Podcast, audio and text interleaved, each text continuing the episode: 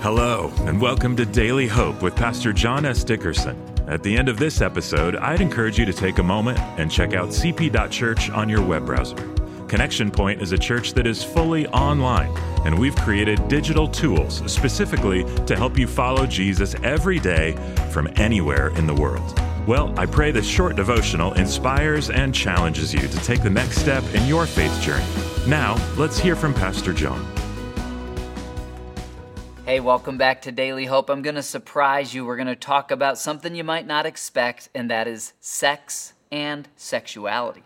God created sex and sexuality. They're beautiful gifts from Him that Satan loves to steal and twist and distort. But God designed you for a purpose. And the book Song of Solomon, or Song of Songs, is a book of the Bible. It's right after Proverbs, and it's written by the same guy, King Solomon.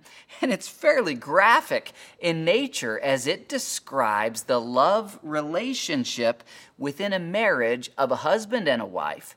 Uh, this book, scholars believe, is also a metaphor of God's love for his people, how much God loves his people. In fact, in the New Testament, uh, the church, is referred to as the bride of Christ, and Christ is referred to as the bridegroom. So God has a plan. He created humanity male and female, and He has a design for a man and woman to be in a loving, self sacrificing, giving relationship with each other where they enjoy deep relationship and, and pleasure as well. Uh, this book is a great book to read if you're wondering what does God believe about marriage or about sexuality. A key verse from it is chapter 6 verse 3 and it says this quote, "I am my lover's and my lover is mine. He browses among the lilies." So, uh, King Solomon here is actually writing true story, uh, kind of a love story of him and his wife.